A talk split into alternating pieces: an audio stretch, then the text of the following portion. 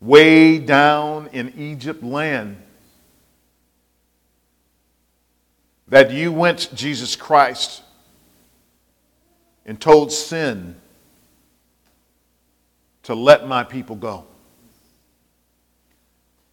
Lord God, we thank you so much that those who are in Christ Jesus, that we experience the fullness and the wholeness that Christ has worked for us. So now, Lord God, we ask you that uh, you would surround us with your presence.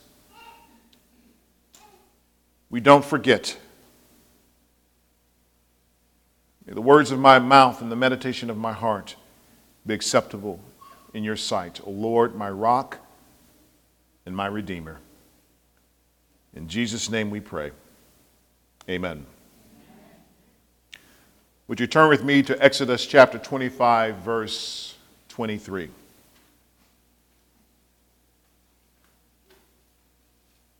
Exodus 25, verse 23. Over the course of several weeks, we have walked through this idea of presence, and specifically the presence of the Lord, and what all of this meant, and, and how we should live our life near the Lord. And today's message is no different. But we begin today's message by talking about the bread of presence.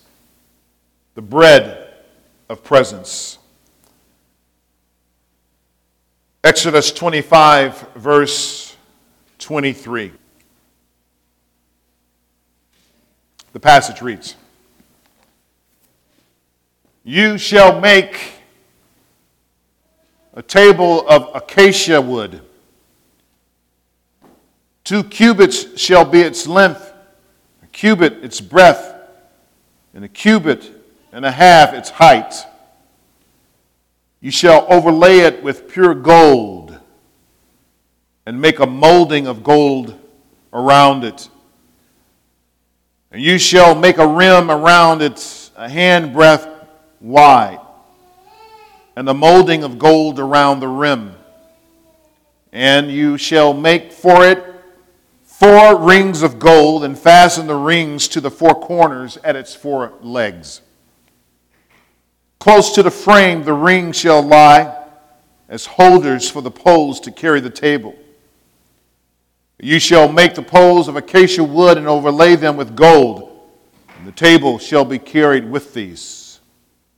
And you shall make its plates and dishes for incense and its flagons. If you don't know what flagons are, those are pitchers and bowls with which to pour drink offerings.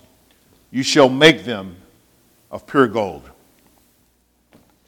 So here we see that the Lord had instructed Moses on Mount Sinai uh, how you need to create the environment for the presence of the Lord.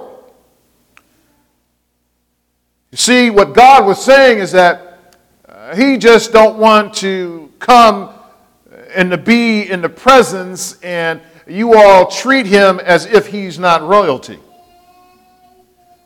You see, because the Lord God is royal.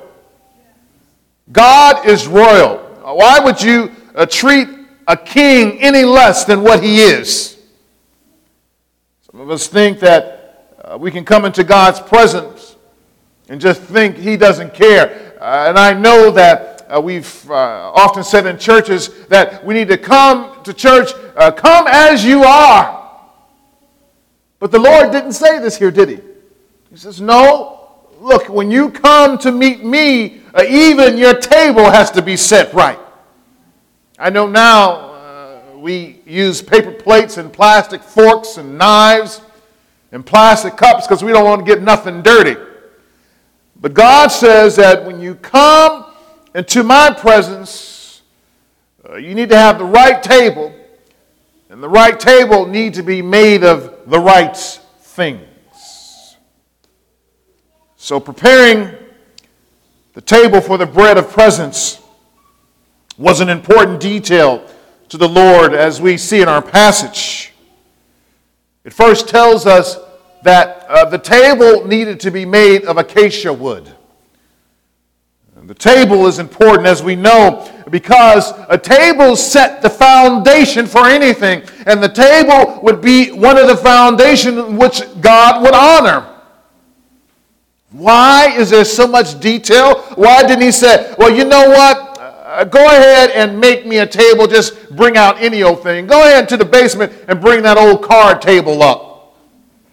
Go ahead, that table uh, that has a little dirt on it, go ahead and bring it in. I remember years ago, a friend of mine, we had gone uh, to see Dizzy Gillespie at the Jazz Showcase.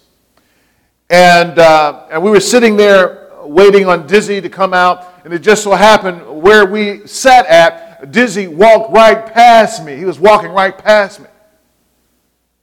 But as he was walking right past me, he was cursing I mean, he was cursing like a sailor, and he was doing it loud. I'm saying to myself, why would you act like this with all these people around here?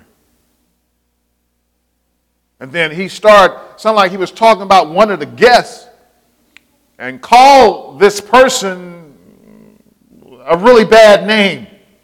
So bad that I can't even mention it now.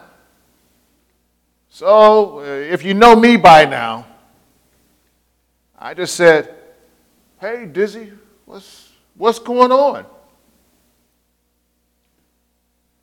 He said, You want to know what's going on? I said, Yeah.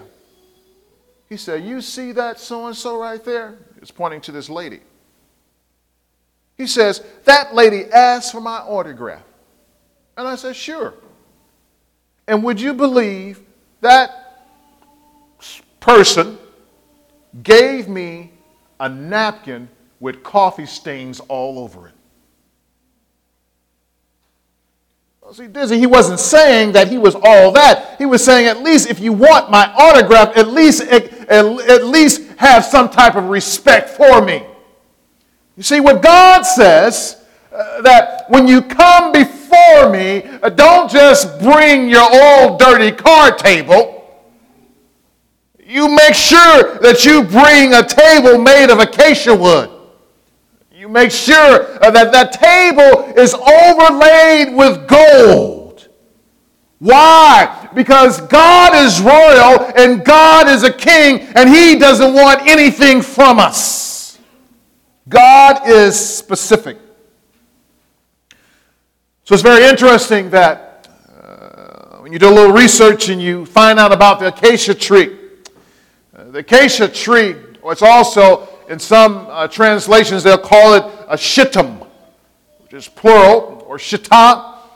And it was uh, uh, uh, an acacia tree or shittim. What it was, it was a very tight grain wood, very dense. And this wood was uh, so compacted that insects basically ha- had a very hard time trying to bore holes through it. But also, uh, because of that wood being so tight in the grain uh, that even water had a hard time trying to rot it out. So the result was that a table made of acacia wood uh, had a very long lifespan. In fact, Isaiah speaks of a future prosperity for God's people where the acacia is a sign of healthiness. You're like, what? Uh, look at Isaiah chapter uh, 41, verse 19, 20. Isaiah chapter 41, verses 19 and 20. It says, I will put in the wilderness the cedar, and there it is, the acacia, the myrtle, and the olive. I will set in the desert the cypress, the plane, and the pine together, that they may see and know, may consider and understand together that the hand of the Lord has done this, the Holy One of Israel has created it. In other words, saying that the acacia tree would be among others in a dry and a weary land a land that is barren, a land that is desert. Uh, but uh, the prophet Isaiah was saying, as he was, uh, uh as he heard from God, that a sign of prosperity would be that when you walked in the land of barrenness, that there would be an acacia tree. God says that even though you may be barren, He will always give you life. He will always give us refreshment. He will always give us the spiritual vitality to make it through. You see, it doesn't matter where you are, it matters what's in you. Doesn't matter where you are, it matters, it matters what's in you. If you don't listen to the Holy Spirit in you, then every time you enter into a dry land, you will always falter. You will always, you see, you will always blame your environment or the people around you for your failure. You will always dry out. Again, it's not our environment, it's not the people, it's what's in us. So the Lord didn't haphazardly select any old type of wood uh, because that was the only thing he saw lying around him. The acacia wood was symbolic of how the Lord has saved us and sealed us with uh, the Holy Spirit to keep us healthy, hopeful, and prepared to resist the damaging influence of our environment. Never have to worry about the thorns of life choking us out because the Holy Spirit has made us whole. Uh, the Lord likes beauty. Why? Because He is the creator of beauty.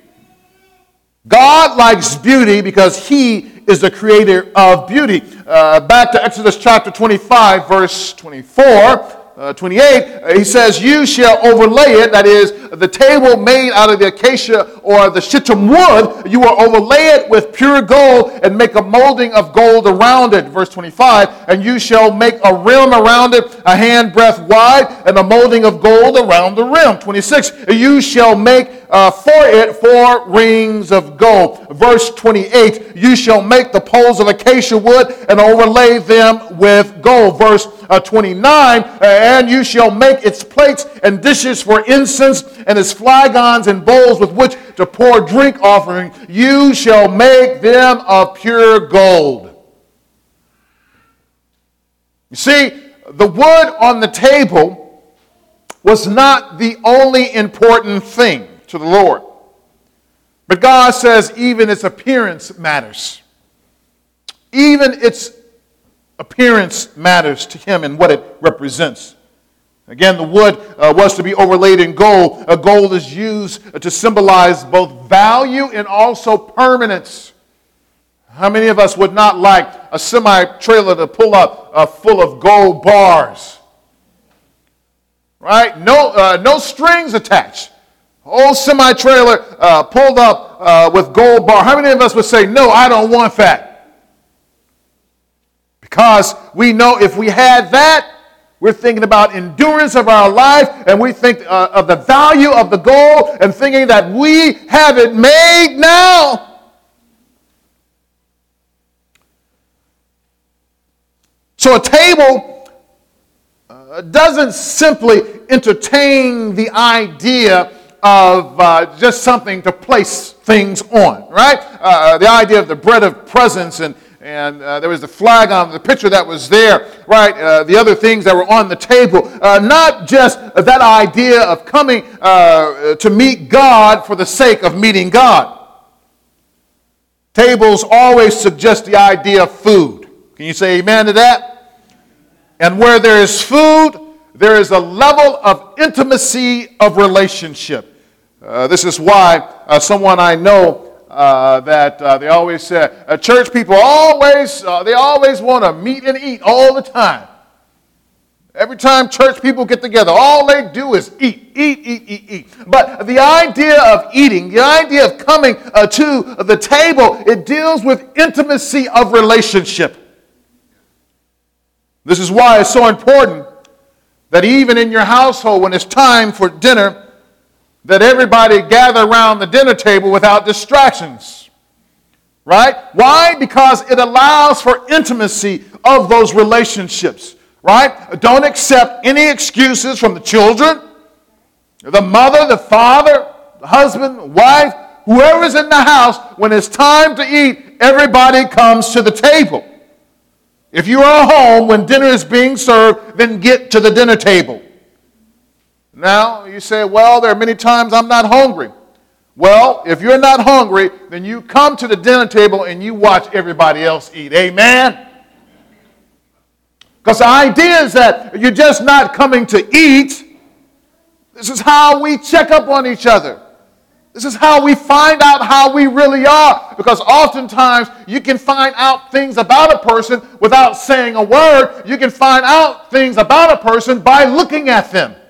But if you never see them, how can you discern what's going on? Which is why I'm always worried about anyone that does not want to meet me. Anyone that does not want to see me face to face, I'm always a little weary because I'm thinking in the back of my mind something is going on. Because when I see you, I believe uh, that the Holy Spirit is always at work. Amen.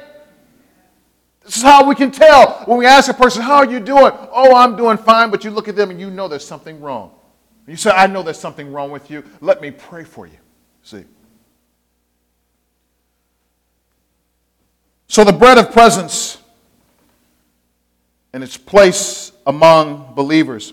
Verse 30.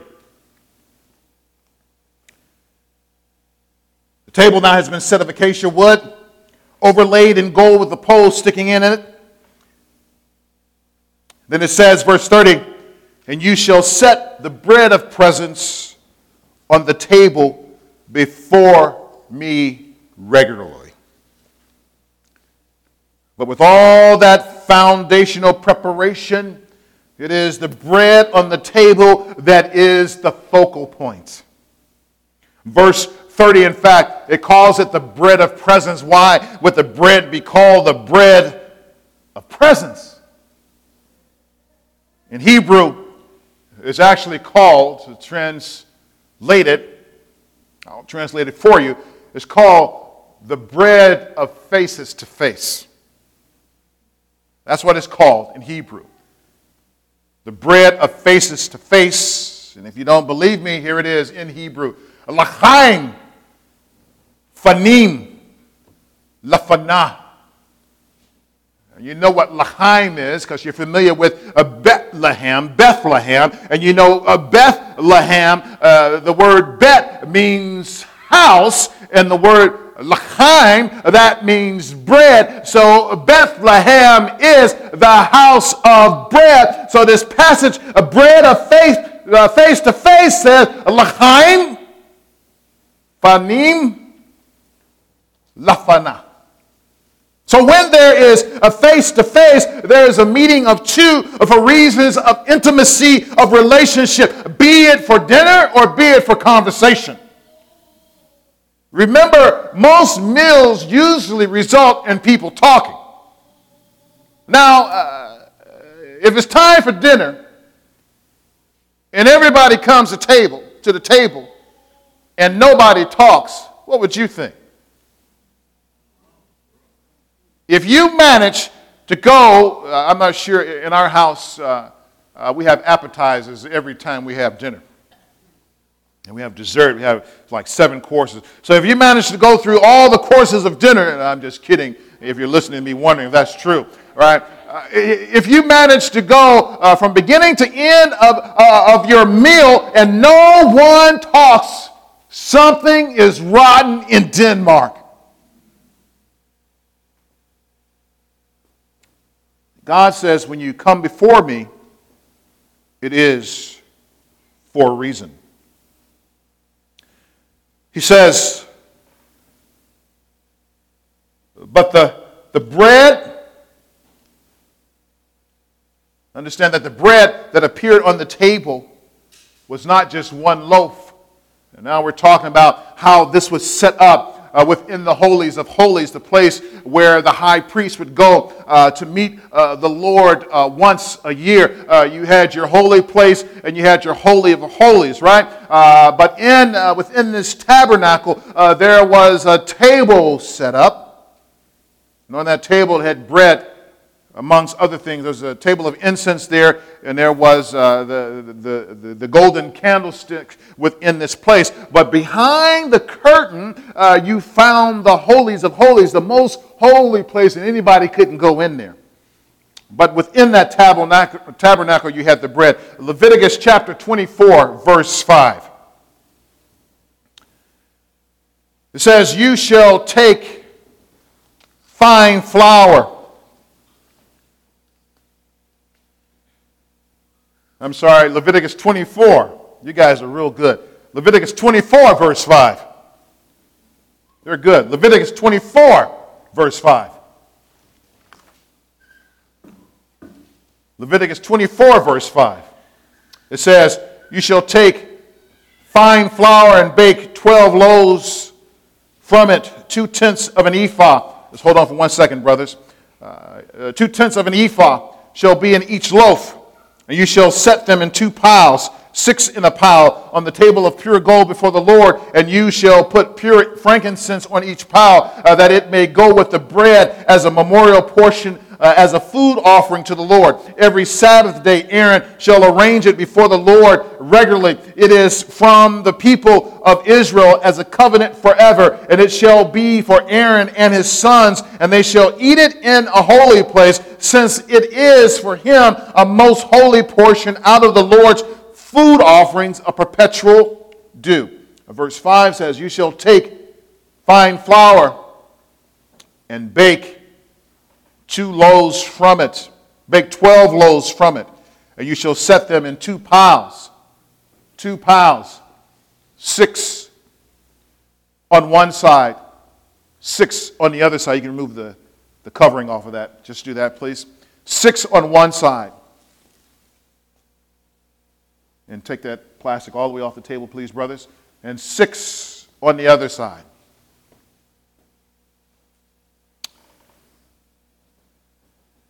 Why 12 loaves? Why 12? Right, because each loaf represents a tribe of Israel. So, since each loaf of bread represent one tribe of Israel, that meant that every time the bread was set out before the Lord, each tribe would show up. Not that each representative of a tribe would show up, but inherent in the bread itself would be a tribe of Israel coming to be an intimate relationship, conversation, commune with the Lord. But as you know, again, uh, that one person from each tribe of Israel didn't show up. It was the Levitical priest who would show up. And they would come and eat of the bread because they represented all the firstborn of Israel who was spared from the death plague in Egypt. So the bread of presence or the bread of face to face was that time in which the Lord would come before his people to commune with them. And as you heard last time, if the Spirit of God is not with you, then how could you be God's people? How can you be God's people if you don't have the Spirit of God? This is an identifying mark of God's people as they traveled uh, from Egypt, uh, from bondage uh, into the wilderness, all the way into the promised land. The identifying factor was that the Spirit of God was with them. That's what set them apart. God was not just with them because God is omnipresent. Everybody can say God is with me, with me because God is everywhere. Amen? But they can't say God is with them in a relational way. That is only reserved for the people of God. See, God, He desires communion with His people. Leviticus 24 and 8. Every Sabbath day, Aaron shall arrange it before the Lord regularly. It is from the people of Israel as a covenant forever. So now this bread would be replaced every Sabbath or once a week. Now, I'm not sure if they left the bread on the table for a whole week, because in my mind, I'm like, man, maybe that bread get a little stale after a couple of days. Because they didn't have all those preservatives at the time. Amen?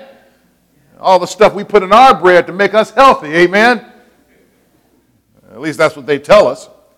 But nevertheless, uh, uh, that bread was replaced once a week. This seemed to imply that the Lord God insisted on regularly, right, communing with his people. So once a week they had to come in and replace the bread. So regularly, God said there needs to be a, a, a, a freshness about your relationship with him. God says that there must be a refreshing that occurs. If you never get refreshed before the Lord, then something is wrong. The Lord requires a constant relationship with Him, and not a one time prayer or not a one and done. I go to church on Sunday and I'm done for the rest of the week. Or I go, I, am a, I'm a Creaster, uh, Christian, right? I go to church on Christmas and Easter and I'm good for the rest of the year. God requires a constant relationship with us. And as we heard in previous messages, uh, it takes face time to really get to know a person. Can't do it through a text, amen? Can't do it through an email, and you really can't even do it through FaceTime or some other thing. It, it, it requires a really face to face interaction. So the people would not forget the Lord. And the Lord made sure that they would not forget to honor him and meet him on a regular basis. Here we go. Recall again Leviticus 24 9, in which the priest alone were qualified to eat the bread of presence. Leviticus 24 9 says again, It shall be for Aaron and his sons, and they shall eat it in the holy place. Aren't we in the holy place? Since it is for him a most holy portion out of the Lord's food offering a perpetual due. The consumption of this bread was a perpetual statute or a law for these priests. Brothers, if you would. You're about to be handed some of this bread. I'm not sure if you are carb intolerant. If you're on keto, keto, shido, whatever you may be on. Amen. This is one time I want you to break out of that, uh, break out of that bondage. Amen? And you will not take a small piece. And I told the brothers to bring back no bread at all. None. And please go right ahead. Eat up. Go ahead. Eat up, please. Right now. Go ahead.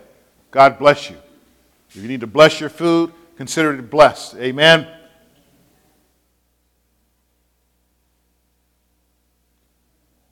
And the brothers, again, they are instructed not to bring any bread back to the table because new bread will be replaced. Remember, they would come once a week to replace the old bread with the new bread. Oh, thank you, Jesus. Every Sabbath, there had to be new bread right? Uh, there had to be new engagement with God every single week. Every time there needed to be new engagements. But as the scripture says, thou shalt take butter and microwave it. And I hear some of you say, well, you could at least give us some water or something with that. Oh, those Hebrews in the wilderness. Oh, Moses, how do I understand? Please eat up. They are instructed to not to bring back any bread. Do not bring back any bread to the tabernacle, brothers. So if they ask you to take another piece, taste, take it, please. We are not to bring back any bread to the tabernacle. Amen.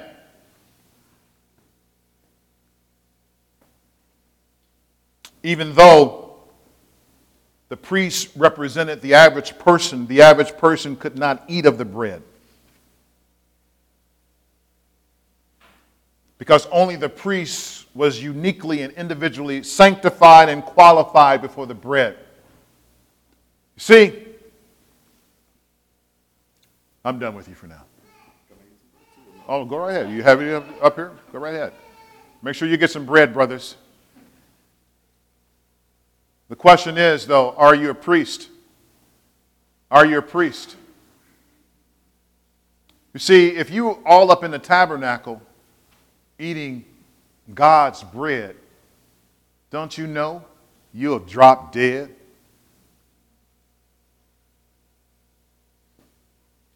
So I hope you didn't take of this and you're not God's person. I hope you're not enjoying yourself because it was presented to you, because this is only designed for God's priest. Now let's turn our attention to the New Testament. So, the idea here that we found in the Old Testament was that uh, when uh, the bread was presented uh, to the Lord on that table made of acacia or shittim wood, all overlaid in gold, the idea is that we would come before his presence. The idea is that God is there. God is there. That now we are meeting God faces to face. Faces to face. The bread of faces to face. We're now meeting God. God has showed up, speaking to our souls. So, who are the priests in the New Testaments? The disciples of Jesus Christ are the priests in the New Testament. The disciples of Jesus are also priests beginning in the New Testament, regardless of how you function in the church. You are a priest if you are an evangelist, if you are a shepherd, an apostle, a teacher, a prophet, sound engineer, usher, greeter, administrator on the worship team, doing PowerPoint, helping in missions, or sweeping the floors in the church, you are a priest.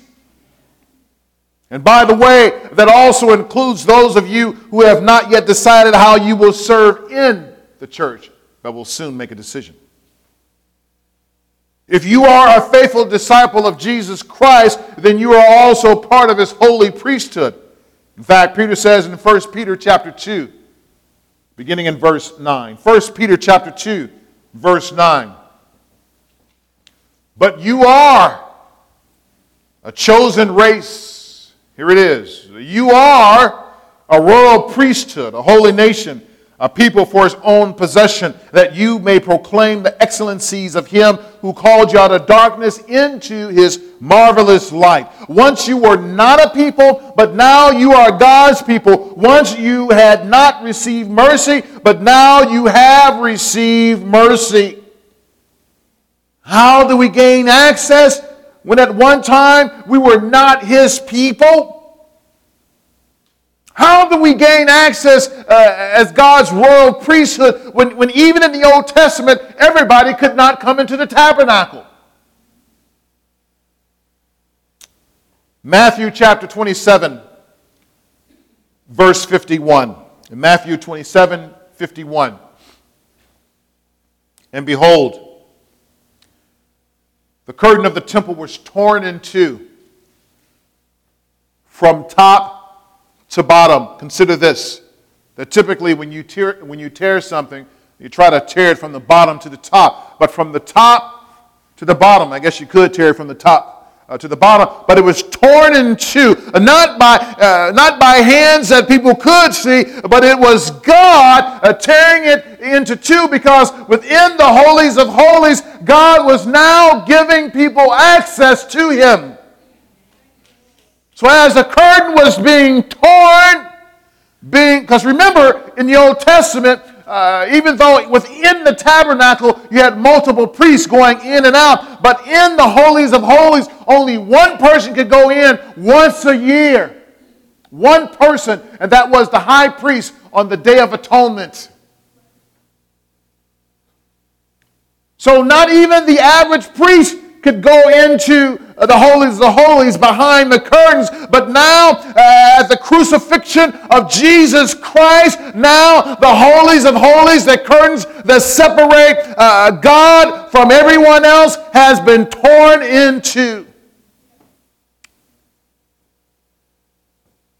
It says, and the earth shook, and the rocks were split. The tombs also were opened and many bodies of the saints who had fallen asleep were raised. So, dead people rising up all over the place. So, Jesus opened the way for intimacy for those who accept and follow him as their Lord and atoning sacrifice. What was once hidden and far away from the average person has now been opened, and we have access to him and his faithful ways. Ephesians 2 13. But now in Christ Jesus, you who once were far off have been brought near by what? By the blood of Christ. So we have been brought near to God by the blood of Jesus Christ. If this is the case, and we know it is the case, how must we continue this idea of having His presence near us at all times?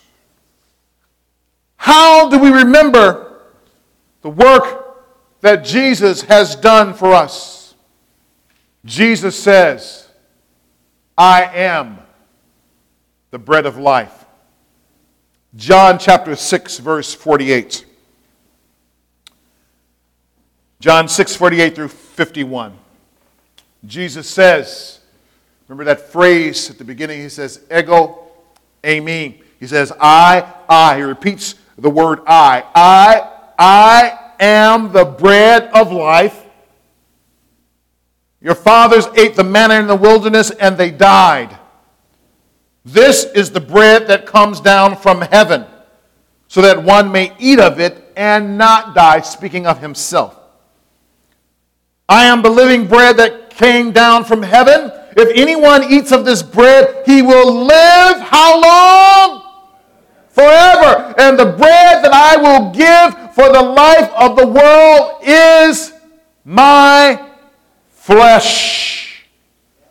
What does it mean to ingest Jesus, who is the bread of life? Does he want us to literally eat his flesh? In fact, uh, Jesus goes a step further uh, to say that not only are we to eat his flesh, but he goes on to say we are to drink his blood. John 6, verses 54 through 56. Whoever feeds on my flesh and drinks my blood has eternal life, and I will raise him up on that last on the last day. Uh, for my flesh is true food and my blood is true drink. Whoever feeds on my flesh and drinks my blood abides in me, and I in him. The idea we see here again is associated with God being present with us. In other words, not only is God simply near us, but God has decided to dwell in us. You see uh, in the Old Testament that when the priests, when the people came before the God, is, is for God to draw near to them. It's for them uh, to experience the nearness or the closeness of God. Uh, but uh, what would it be to have God inside of you? No, you're not God. You are not God. But in relationship an intimacy of relationship uh, that when we eat of his flesh and we drink of his blood, uh, now his presence is not just an external influence, but his presence is an internal influence that rests and abide in each and every one of God's people. Are you God's person? Oh, God is not just there. God just simply didn't show up. God said there would be more. Which is why, for many of us, we have it made better than the saints of the Old Testament.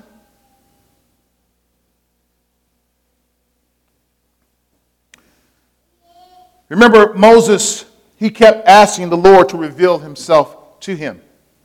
Why? So that he would know the Lord. So, how difficult would it be to realize the presence of the Lord if He already abides in you?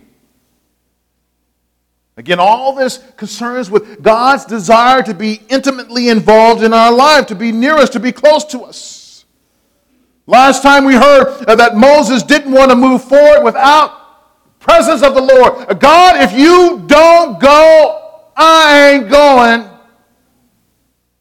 Lord, if you can't make a way and be there for me. I don't want to go. Moses said, if your president doesn't take the lead here, just call it off right now. I don't want to go. Don't you know uh, how, how you act when you get mad at somebody? You know what? I didn't want to go anyway. Moses said, Lord, if you don't go with me, if you don't go with your people, I don't want to go. Amen. How can we, as Christians, move forward in the name of Jesus Christ unless the Lord is constantly present with us? I know some of us like to leave the Lord behind on some of the dirt that we do, don't we? You know, we, we hope that God would just have a blind eye and God is not listening to us, and God is not watching us. But we know that God is. He listens, He watches, He's paying attention to all of our actions. So don't think that God is not there. But what should set you apart when you go off the rails is your ability to repent. So when you go off the rails, get yourself back on track. Get properly restored in right relationship with Him because you better know this sooner or later, God is going to come calling. Sooner or later, he's coming calling. If we are not in a state of confession, then our relationship with the Lord is strained. And when we come to the table before the Lord, nobody's talking. We're not confessing. God's not forgiving that sin. It's quiet. And you've already said, when people come to the table and it's quiet, there's a problem. Can't fool the Lord. No matter how hard you try, you can't fool him. But we continue on with the symbolism of the bread, uh, but its meaning slightly shifts for the believer. The bread now symbolizes Christ's body, which was broken for us. 1 Corinthians 11 23 24. Paul says, For I received from the Lord what I also delivered to you, that the Lord Jesus, on the night when he was betrayed, that he took bread, and when he had given thanks, he broke it and said, This is my body, which is for you. Do this in remembrance of me. You see, this bread is a symbol which progressively reveals the heart of God. The bread is a symbol which uh, progressively reveals the heart of God. Uh, we have been talking about the presence of the Lord and how his presence has been realized through the bread of presence in the Old Testament and under the law. There in the tabernacle of the Lord uh, were the 12 tribes represented by the 12 loaves of bread, which was presented fresh before the Lord every single Sabbath. This was to remember the Lord and to remember the close relationship he had with all his people. We also saw how Jesus told the people that if they did not eat him, uh, who is the bread of life, that they would have no part of him. Again, Jesus required a deep level of intimacy with him in order to be granted the benefits of knowing the Lord. But Jesus, as God, would accept nothing less than full commitments of him. Now, now, in 1 Corinthians 11, verses 23 and 24.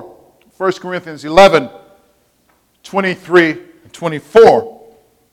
Eating of the bread again represents the body of Christ. But this time, that body which was broken for us. Jesus was killed by people, and that murder became a gracious sacrifice for all those who would accept his ministry and his personhood. And by the way, there's only one Savior and only one way out of the predicament we are currently in if you don't know Jesus. So we must remember that the bread we eat during communion, the Lord's Supper, or at the Lord's table is that which represents the sacrifice of Jesus' body for us, which was scarred, which was broken for us. It was broken for me. So often we like to think of having the Lord's presence, and it's representing a level of victory for us. When the Lord is present, there's a sense that nothing can stop us and nothing can cause us to stumble along the way because He is with us, Emmanuel. But eating the bread at the Lord's table is in, ingesting the connection of Christ's presence and sacrifice for us. Even though brokenness and death doesn't feel or sound like victory, it is a greater victory for us, better than when Moses led the Hebrews out of bondage, uh, better than when he led them through the wilderness, better than when he led them into or towards the promised land. Uh, that for us, that this means life. Victory was not denied them. Neither has victory been denied you. Those of us who are in Christ, we are more than conquerors in Him that loved us because we have His presence and His brokenness for us. So now, see, God is not just out there. God wants to be in here. He wants us to remember He's not way out there. He wants us to remember how his body was broken for us, how the blood was splattered all over the place, and how he did it for us. It's a song that says, Just for me just for me. Jesus did it all just for me.